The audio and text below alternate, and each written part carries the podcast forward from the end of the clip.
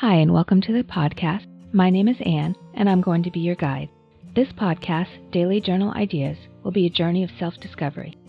Every day I will give out a journal entry idea. Some will be deep and make you think. Some will be quick and easy.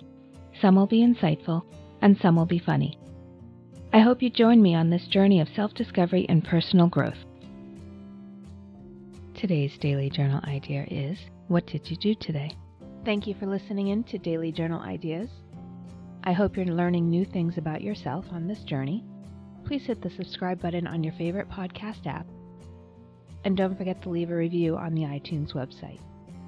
I also have a website, dailyjournalideas.com, and I'll have a private Facebook group where we can give each other love and support and share our entries if we wish.